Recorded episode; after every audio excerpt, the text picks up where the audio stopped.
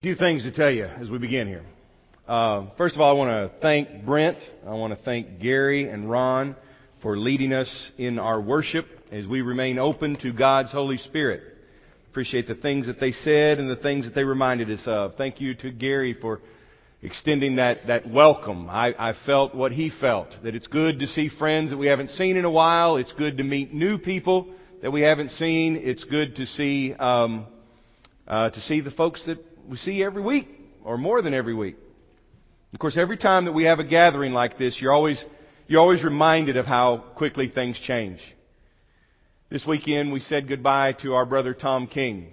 And one of the things that may not, I need to tell you this because this is probably not in all of your bulletin announcements and everything, but his services are scheduled for tomorrow at 2 p.m. at Ocker Putman Funeral Home in Jenny Lind. I got that right, didn't I? That was okay. So that's tomorrow, and that's, that's a pretty quick turnaround on the news there. But I want you to know that. So we say goodbye to Tom. We know that Tom, he, he put his faith in Jesus Christ, and so we rejoice at the same time that we grieve. Gary told you to put your prayer requests on those cards. He said that we pray for those, and he's absolutely right. We are serious about that. Some of our young people, some of our others every week they've been putting on there. I want you to pray for David Luna because he's going through treatments. David Luna's here today, and he was here to say hello to all of you.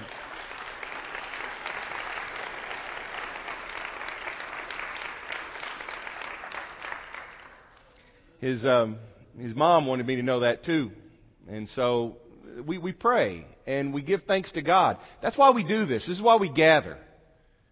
Because we need to, we need to be mindful of these things. We need to pay attention to these things. Um, you know, the other thing I think I need to tell you, because I couldn't tell you last week, I don't know what the, the, the final count is today. But last week we gave our gifts and we gave our pledges to missions. We had a goal of 247,103.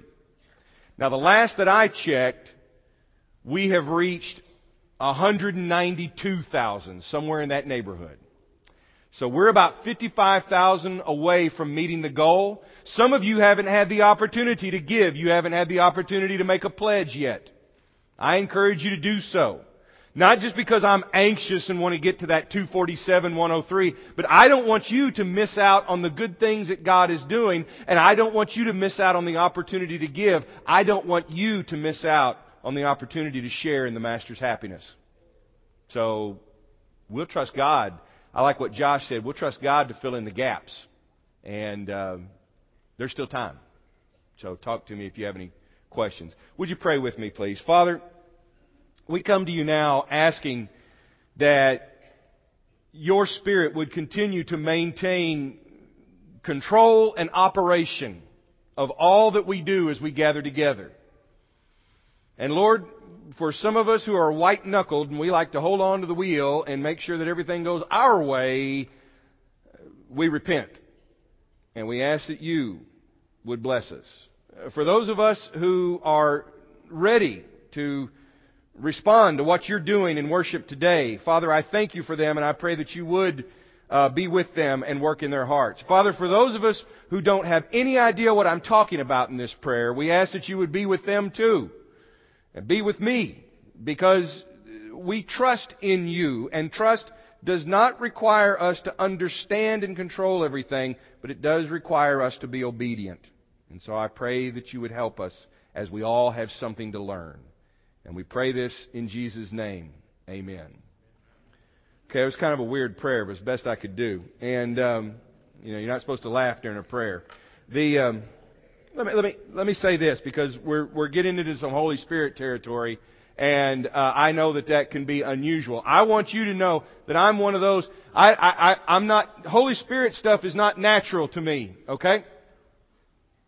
I, I guess it's it, it's like the changes in technology that happened this morning. This what I have in my hand. This is a dial. Okay, from a and it comes off of a, an electric heater. And they used to have these things called knobs. And uh, Star Trek lied to us because in the future everybody has knobs and switches and lights and all that. Now all that's gone. You talk to Siri and you know that that's a mistake. But um, This dial broke this morning and it made me think, you know, there's very few things like this when it comes to technology that break. I've noticed that current technology doesn't really break. We don't blow fuses. We don't have to replace fuses. We don't have to replace tubes anymore. Technology doesn't overheat. It doesn't have to be overhauled. There are no plugs to change anymore. Uh, supposedly there are on cars, but you can't see them anymore. They're hidden under this, you know, shield that just says it's got a logo on it and do not touch. And uh, you know, now everything has this invisible operating system, and I have learned that if something is amiss or if something needs to be upgraded or changed, you have to go into the settings. You just go into the settings. Check the settings. Why aren't my emails getting through? Go check your settings. Why is all your email ended up in spam? Go check your settings. Why does my TV screen seem stretched out and everybody seems kind of weirdly shaped? Go check your settings. I've got video but I don't have audio. Go check your settings. In Acts, the operating system of the church is the Holy Spirit. The church is growing. The church is moving. Things are happening. It's all operating. And the power and the guidance behind it is God's Holy Spirit. Now at this point, we probably want to discard the metaphor. Because when we think about operating systems, we think about things that we can use to control the things that we love, even though they often end up controlling us, and that's a bad thing. So we'll discard the metaphor because the place to change the settings for the Holy Spirit is not in the Holy Spirit. The place where we have to change the settings is us. In our hearts, in our mind, in our fellowship. We have to check our settings. I, I, I, have a word of God for you, and it's Acts 13. But before we get to Acts 13, you need to know that there's a little setup to Acts 13. Saul, later to be known as Paul, is on his way to Damascus to persecute God's people. And he's about to end up for some serious changes to his settings. Jesus appears to him and he falls off of his horse and he doesn't end up with a contusion or a concussion, but he ends up with a conversion. And later on, God has to explain this to the other people. It's, it's enough to convert Saul, but you have to explain it to people like Ananias why he's doing this. So Ananias also has to have some of his settings changed. His response to God is, God, you do know that this is the guy who's been sent out to kill all of us. And God says, Yes, Ananias, I, I know this. And he says three things. He says, first of all, this man that you call Saul, who will be known as Paul, he's my chosen instrument. The Holy Spirit's in control. He's my chosen instrument. He will be sent to the Gentiles. He will be sent to their kings, and he will proclaim the good news. He says the third thing, and he will suffer for it. He will suffer for my sake. That's not a punishment for Saul. It's just the reality that for something larger than himself, Saul's life and his suffering is going to have meaning and purpose. That's the background of Acts 13. And I'm going to just read you three verses out of Acts 13. Acts 13 says, In the church at Antioch, there were prophets and teachers. Barnabas, Simeon called Niger, Lucius of Cyrene, Manaen, who had been brought up with the Herod the Tetrarch, and Saul. And while they were worshiping the Lord and fasting, the Holy Spirit said, Set apart for me Barnabas and Saul for the work to which I have called them. So after they had fasted and prayed, they placed their hands on them and sent them off we move ahead to chapter 13 and we're in Antioch. And it's a day of worship in the church at Antioch. They've come together to worship. They're fasting. It's a lot like what's happening in Acts 1 where they're just waiting. They're worshiping. And then the Holy Spirit makes the will of God clear to them. Now, I've just read you these first three verses because I don't want us to to move over them quickly like this is just introductory material so that we can get to the real story. Don't miss this because there's so much teaching here. It all begins at Antioch, this movement of God to the rest of the world. Sure, there had been the encounter of Peter and Cornelius, but if you really want to mark the point at which God is making it clear to His people that this is no longer something that's going to be limited to the nation of Israel, if you want to mark that moment where, where God's mission takes off into the rest of the world, then you need to note this moment in Antioch. And where does it all begin? It begins in the setting of worship. There's not some boardroom. There's not some planning room. There's not some war room where, where Peter and, and Paul and Barnabas and the other apostles get together and decide to sit down and figure out what's going on. It's in worship. It's in a time of devotion to God. It's in a time where they're praising God for being worthy. It's in a time where they are listening to God's voice. We're also told there are prophets and teachers. The, they're in Antioch. These prophets and teachers are mentioned because these are the ones who are responsible for discerning the will of the Lord. Now you've got two roles named there, and I don't know if these individuals that are named, these five people who are named, two of them are, are Barnabas and Saul. I don't know if they're prophets and teachers, each and every one of them. It may be that three of them are prophets and two of them teachers. Or one's a prophet, four are teachers. You know, maybe some combination. Or it may be these five and it may be others. I don't know and it doesn't matter. And we're probably very comfortable with the term teacher. We get that. Prophet may scare us a little. Prophets in the Old Testament do strange things. They, they, they look strange. They act strange. Prophets in the Old Testament seem to have some kind of incredible power too. And that makes us a little nervous, perhaps.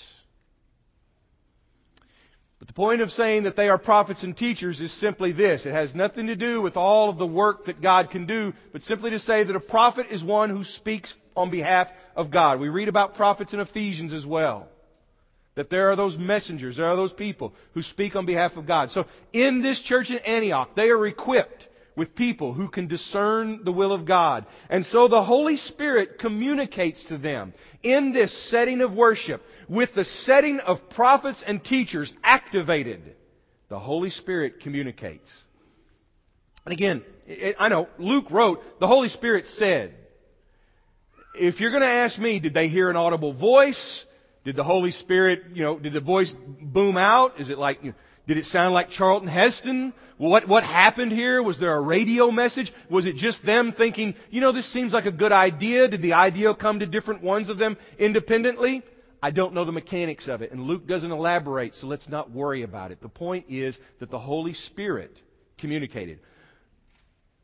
Luke does not want us to focus on the verb here, he wants us to focus on the noun that the subject of this sentence is the Holy Spirit. And this idea, this movement to set apart Paul and Barnabas, to separate them out, it comes from, not from Barnabas, not from Saul, not from Antioch, but it comes from the Holy Spirit.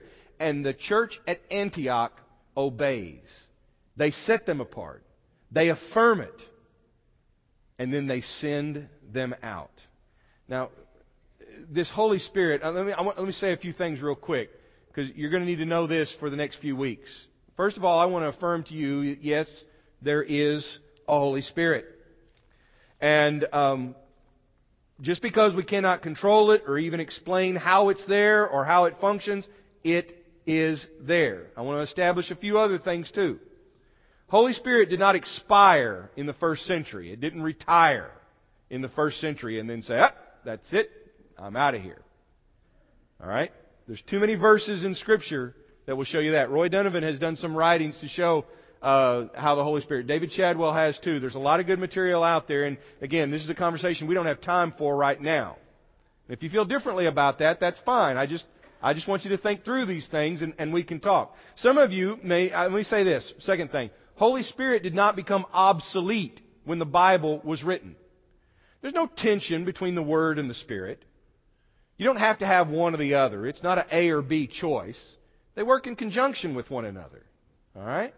And, and, and uh, there's a Bible at the time of, the, uh, of Barnabas and Saul. We call it the Old Testament. They just called it the Bible. They have Scripture. Later on in Acts 15, you'll see them use both Scripture and the Holy Spirit. And I think that can still be done. The Holy Spirit also, though, I want you to know this. It's far more than magic or superpowers. Sometimes we get this idea that the Holy Spirit is some sort of like, you know, super ability. I've got special Holy Spirit power and I can do things that you can't. That's not how it functions. In fact, you'll see that the Holy Spirit is far different than what the world calls magic. It's not just make believe. So there is something real to this. Now, now, you may have different responses to this. You may be thinking, good, I'm, I'm glad you said that. I've never heard anybody say that there is a Holy Spirit. Well, I'm saying it. You may still be a little uncertain about that. You say, okay, I hear some of the things you're saying. I'm not completely sure about all of it. That's okay. I'm not 100% certain about Holy Spirit stuff myself. But I think there's plenty of room for us to talk. And I think there's a lot of good things that we can know, and we all have room to learn. Some of you may be thinking, why are you even taking the time to say this? And I would say to you, God bless you. If you don't know why, don't worry about it, okay? You're, you're okay. Everybody's okay. But we all have something to learn. And so I want to ask us, what is our Antioch setting? Because I think we could be a lot like the church at Antioch. It's, it's one of our traits that we want to be like the first century church. I mean, Luke is writing this for a second generation of Christians. And even as he's writing it for Theophilus and his generation, the message is, you know, there were some things going on in that first generation that I think you should pay attention to.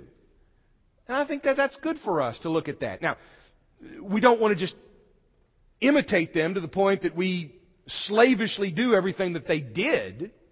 But we want to ask if we could pick up their personality and traits, if there's things that we could learn, what would those first century things look like in the 21st century?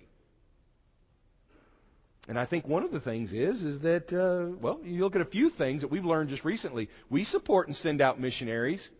Antioch is a good church to look at for, for a church like Westark. Because we're responsible for affirming people and sending them out and supporting them. And we know that we have people in the mission field who've, who've spent a lot of time listening to what God wants them to do in their lives. And we've affirmed their calling and we've affirmed their mission and we, we support it. Uh, we, we worship and minister just like they do in Antioch. I mean, again, that's why I don't want us to skip past those first three verses. When we come together and worship, we're doing more than just holding a ritual. This isn't just something we're supposed to do so that we can kind of muddle through and show up and make sure that everybody knows that I'm okay and you're okay and I was there and I got my check mark on the on the list. This is an opportunity. This is this is a habit that we form. I know that sometimes when when when Holy Spirit language is used, I, I tune out because you know just the idea of feeling the Holy Spirit. Sometimes I'm not sure what what does Holy Spirit feel like. Sometimes I don't feel anything. I don't know what I'm supposed to feel. I don't mean that about anything. You know, I think a lot. I don't know that I feel a lot. I, you know, I think about the Holy Spirit, but that's not the same as feeling the Holy Spirit. What am I supposed to do? Well, again, let me say this. Don't let that make you nervous. You may be experiencing the Holy Spirit in ways that you don't even realize. Sometimes, uh, uh, if you if you practice um, certain habits, exercises, uh, skills. Maybe you're practicing a sport. Maybe you're practicing a martial art. And then all of a sudden you realize that those things become kind of natural. They become instinctual. Some of us may be experiencing the Holy Spirit and you don't know that you have, and it's always been there. And, you, and we just need to learn how to name that and appreciate that. The processes of life go on all around us, and we benefit from those. We benefit from the Holy Spirit in the same way. So when we worship, we're cultivating the habits of the Holy Spirit. We're cultivating those habits that tune our settings to the Holy Spirit. When we are involved in ministry, when we're doing things, we are involved in the habits that attune us to the Holy Spirit. The Holy Spirit is not just limited to our hearts. It is working on our hearts. But it's also working on our heads and our hands and all of us. And it's working on our community, our one another being. We have leaders like they do in Antioch. It's another good reason to look at Antioch. But you can look at all these things, these structural things. Antioch sent out missionaries. We do too. We worship and minister. They did too. We have leaders. They did too.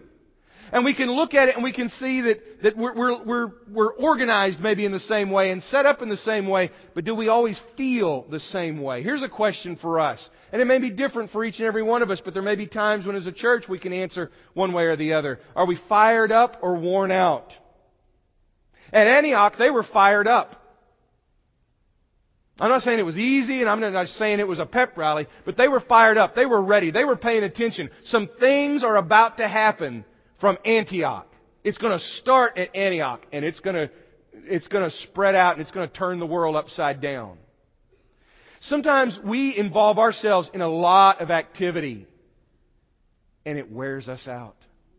And we feel like we're doing a lot, but are we accomplishing anything? This is one of the reasons why I want us to take the time to look at Acts because I think that the Word of God, I think that the Spirit of God is calling us to rely on Him.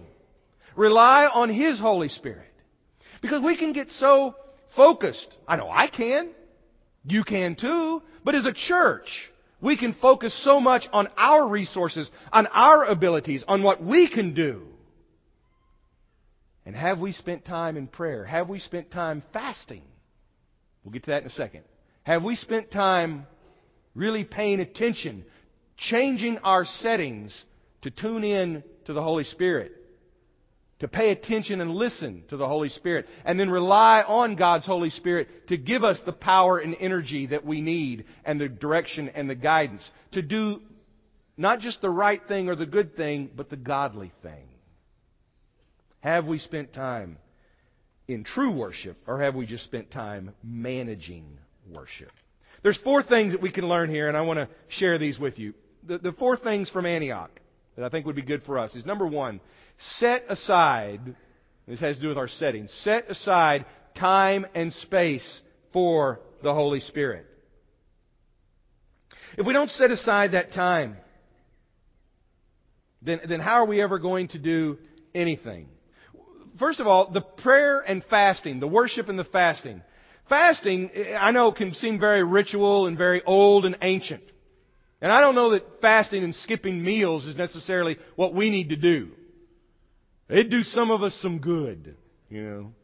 Uh, it would do some of us some harm. You won't get the Holy Spirit, you'll get the grouchy spirit if you skip a few meals, and we don't want that. Okay? wreaks havoc on people, maybe seriously because of their health, you know. You can't do that.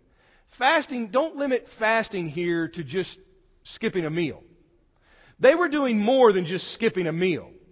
They were setting aside distractions. You see, there's a lot of activity that goes into preparing food, making food, serving food, eating food. It's not any, you don't have a McDonald's culture. So they can't just go by and grab a taco. So we gotta go do something else, you know, somewhere. They, they have to take time. So what they're doing is they're setting aside that time. They're giving up that time to take care of the functions of, of, of eating and getting together. And they're focusing on God. Now, I ask you, what would be the equivalent of that for us? I know that our college students set aside time where they, they, they put away the distractions of electronics, and there's been benefit from that. Some of you have put aside other distractions. You know, some of us, we want to go on retreats. Our youth group's going on a retreat in November. One of the reasons that we're doing that off-site rather than on-site, I, am pretty sure, is because we want to get away from distractions. You have to do that.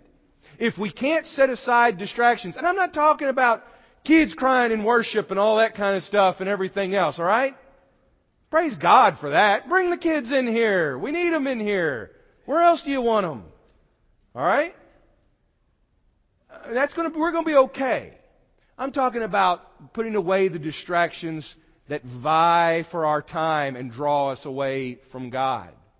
That keep us focused. We can have ongoing meetings and activities and work all week focusing on the work of the church and never once spend time in prayer. Never once ask what God wants. Now that's a distraction. Because what happens there is we put our human motivation up above God's work. Sometimes it'd be better for us to just say,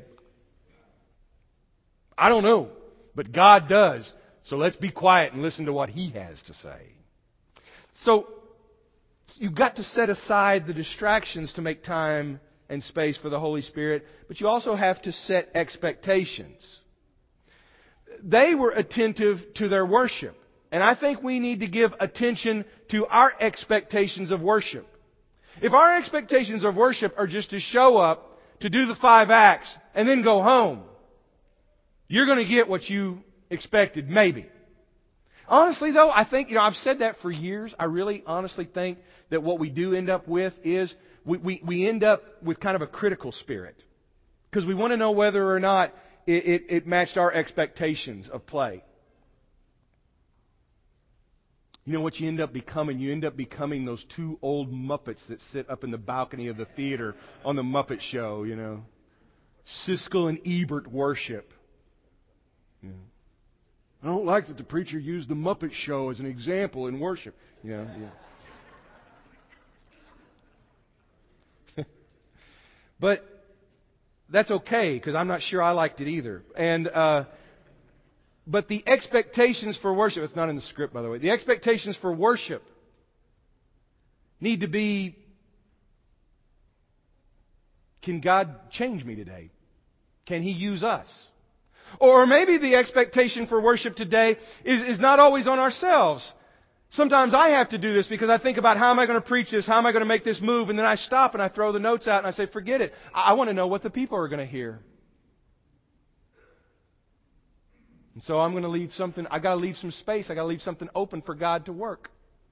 We have to be waiting and open to God's Spirit. Maybe your point in being in worship today, your purpose in being in worship today is, is to see that somebody else gets affirmed by God today. Isn't it interesting? Again, don't ignore these three verses. There are prophets and teachers at Antioch. Who are they? Real quick, name them. Who are they? Don't look. Barnabas and Saul and yeah, see, those other three. Uh, Johnny? No. Um, yeah, you got Lucius, Manaen, and, and Simeon. And something said about each of them. Why are they in there? They're not sent out, but they do get to lay on hands and send out Barnabas and Saul. You see, when we change our expectations to worship, we're one another. I've said this before, and I'll say it again you know, I, I, I share this with those of you who say, I, sometimes I can worship God better. I can, I can get closer to God when I am alone and when it is quiet and there's nobody else there. I understand what you're saying to me. Some people are worshiping today in the deer woods. God bless them. Okay? I hope God speaks to them. And, um, you know, but here's the thing. As wonderful as all that is, and I appreciate it, I'm not putting it down. There's just one thing missing I came to realize about that quiet alone time when I go to God and worship. That one thing is you. You're not there. And when we're not together, we're missing something. I think that was the message in our in our in our youth group meeting this morning. And, and by the way, Rick has those those those uh, brochures and papers. Some of you weren't there; you couldn't make it there. You had to teach or something else, or that's fine. But I do want you to check in on that because without being together, we're missing out on something. Without that kind of fellowship, we're missing out. We need to change our expectations of work. First thing we learn. Second thing we can learn from Antioch is we need to be set up with prophets and teachers. Now, these are more than just church officials. We're not just putting church government in place so we can have somebody filling a slot. Whole time, when I was growing up, the, the career, the one career that I remember my father having was he was in the he was in the army.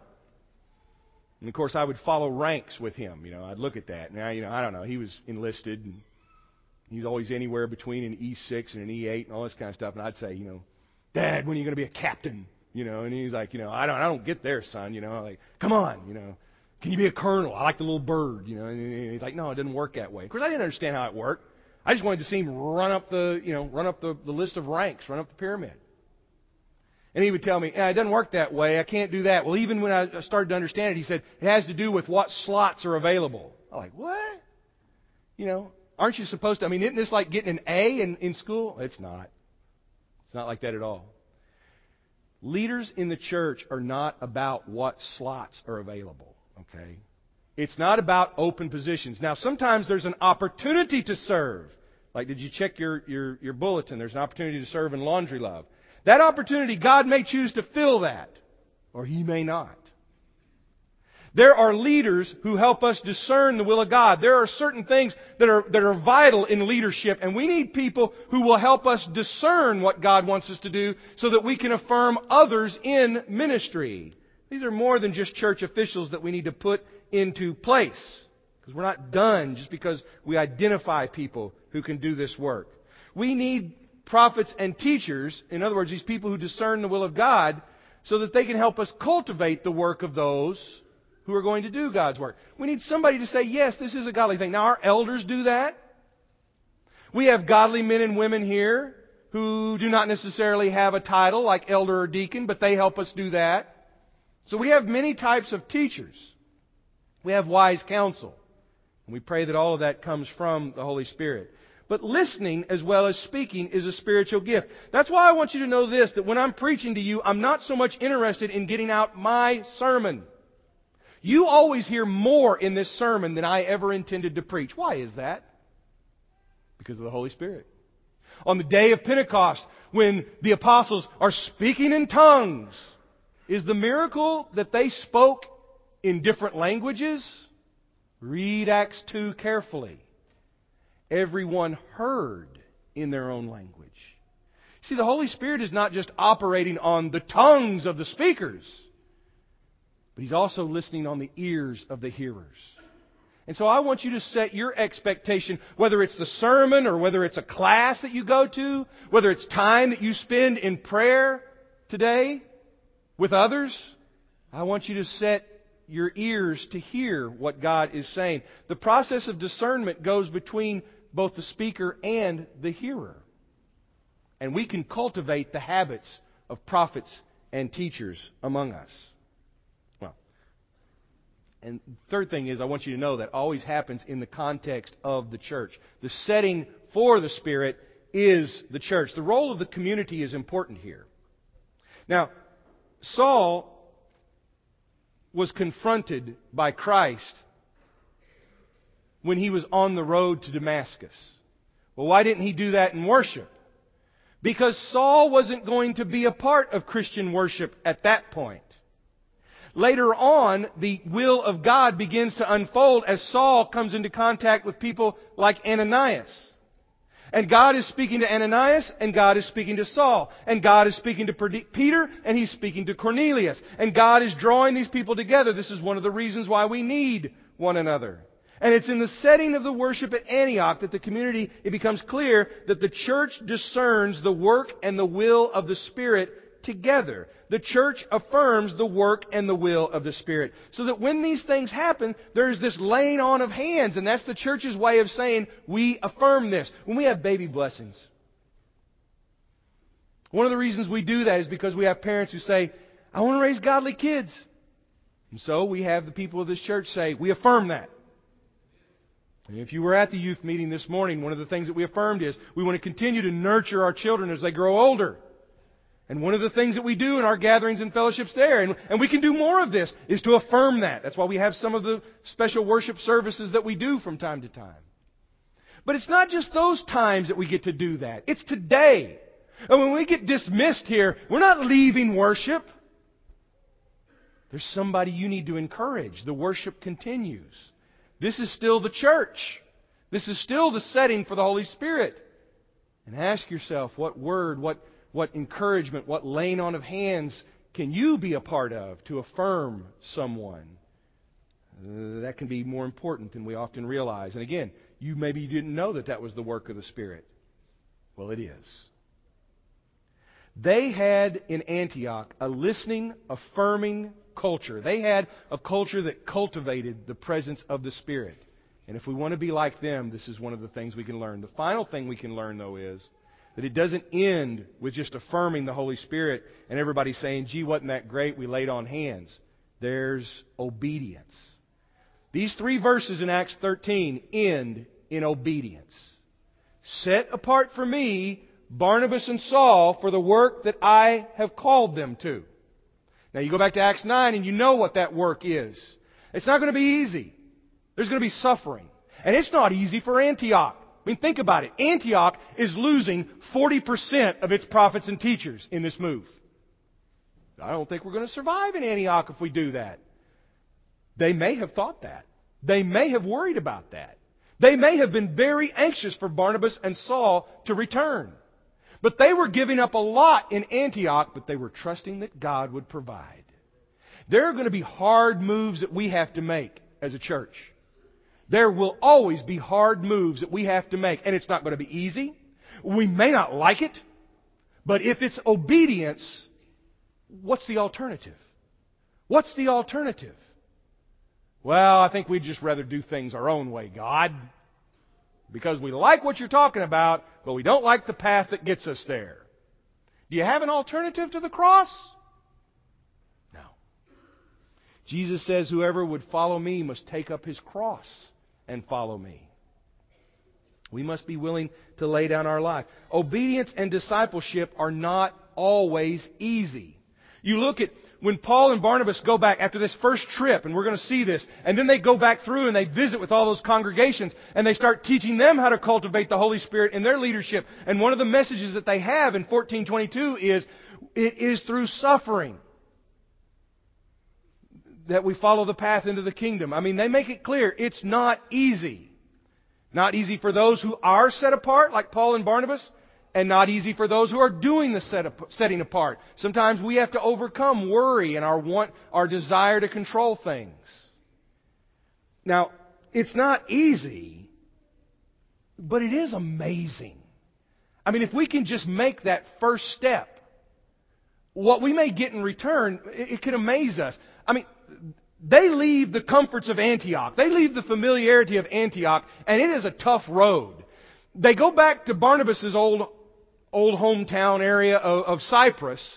But even still, they run into some things that they're not prepared for. They run in, they, you know, they preach to kings. It's amazing. They preach to rulers. It's amazing. They even run up against evil wizards. It's amazing. But they see the work of God. They see the power of God. We tend to think that here in our 21st century land of modern technology, and now we have the written Bible right here that experts can study, that those kind of amazing things just don't happen anymore. Maybe those amazing things don't happen and we're not told because we haven't decided to be set apart. Maybe we haven't taken the risk of setting out for God's sake. Maybe it's because we're not as obedient as we need to be. It's not always easy to follow Christ, but it is always amazing. Let us cultivate the habits of listening to God's Holy Spirit. Maybe as, as we've been you know, talking here today, you've been left with more questions than answers. I won't apologize for that.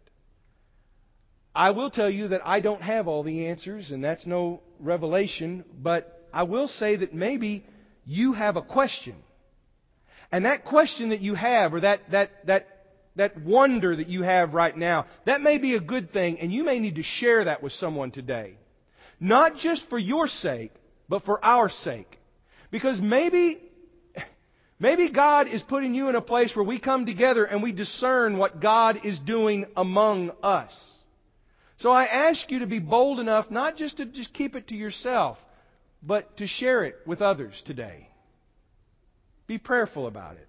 Now, one of the things that we do in this worship time is we have elders who are going to stand up here. You're going to see some guys move up here. Those are our shepherds. They want to be here. They're, they're, they're prophets and teachers. They help us discern the will of God. They're also in room 100. We're, we're interested in praying for whatever need you have. We're interested in helping you be obedient through the first step of baptism and then every step thereafter. But we're also interested in other things that you may need. Let's stand, let's sing. Don't be afraid to let us know if there's some way you need to respond this morning.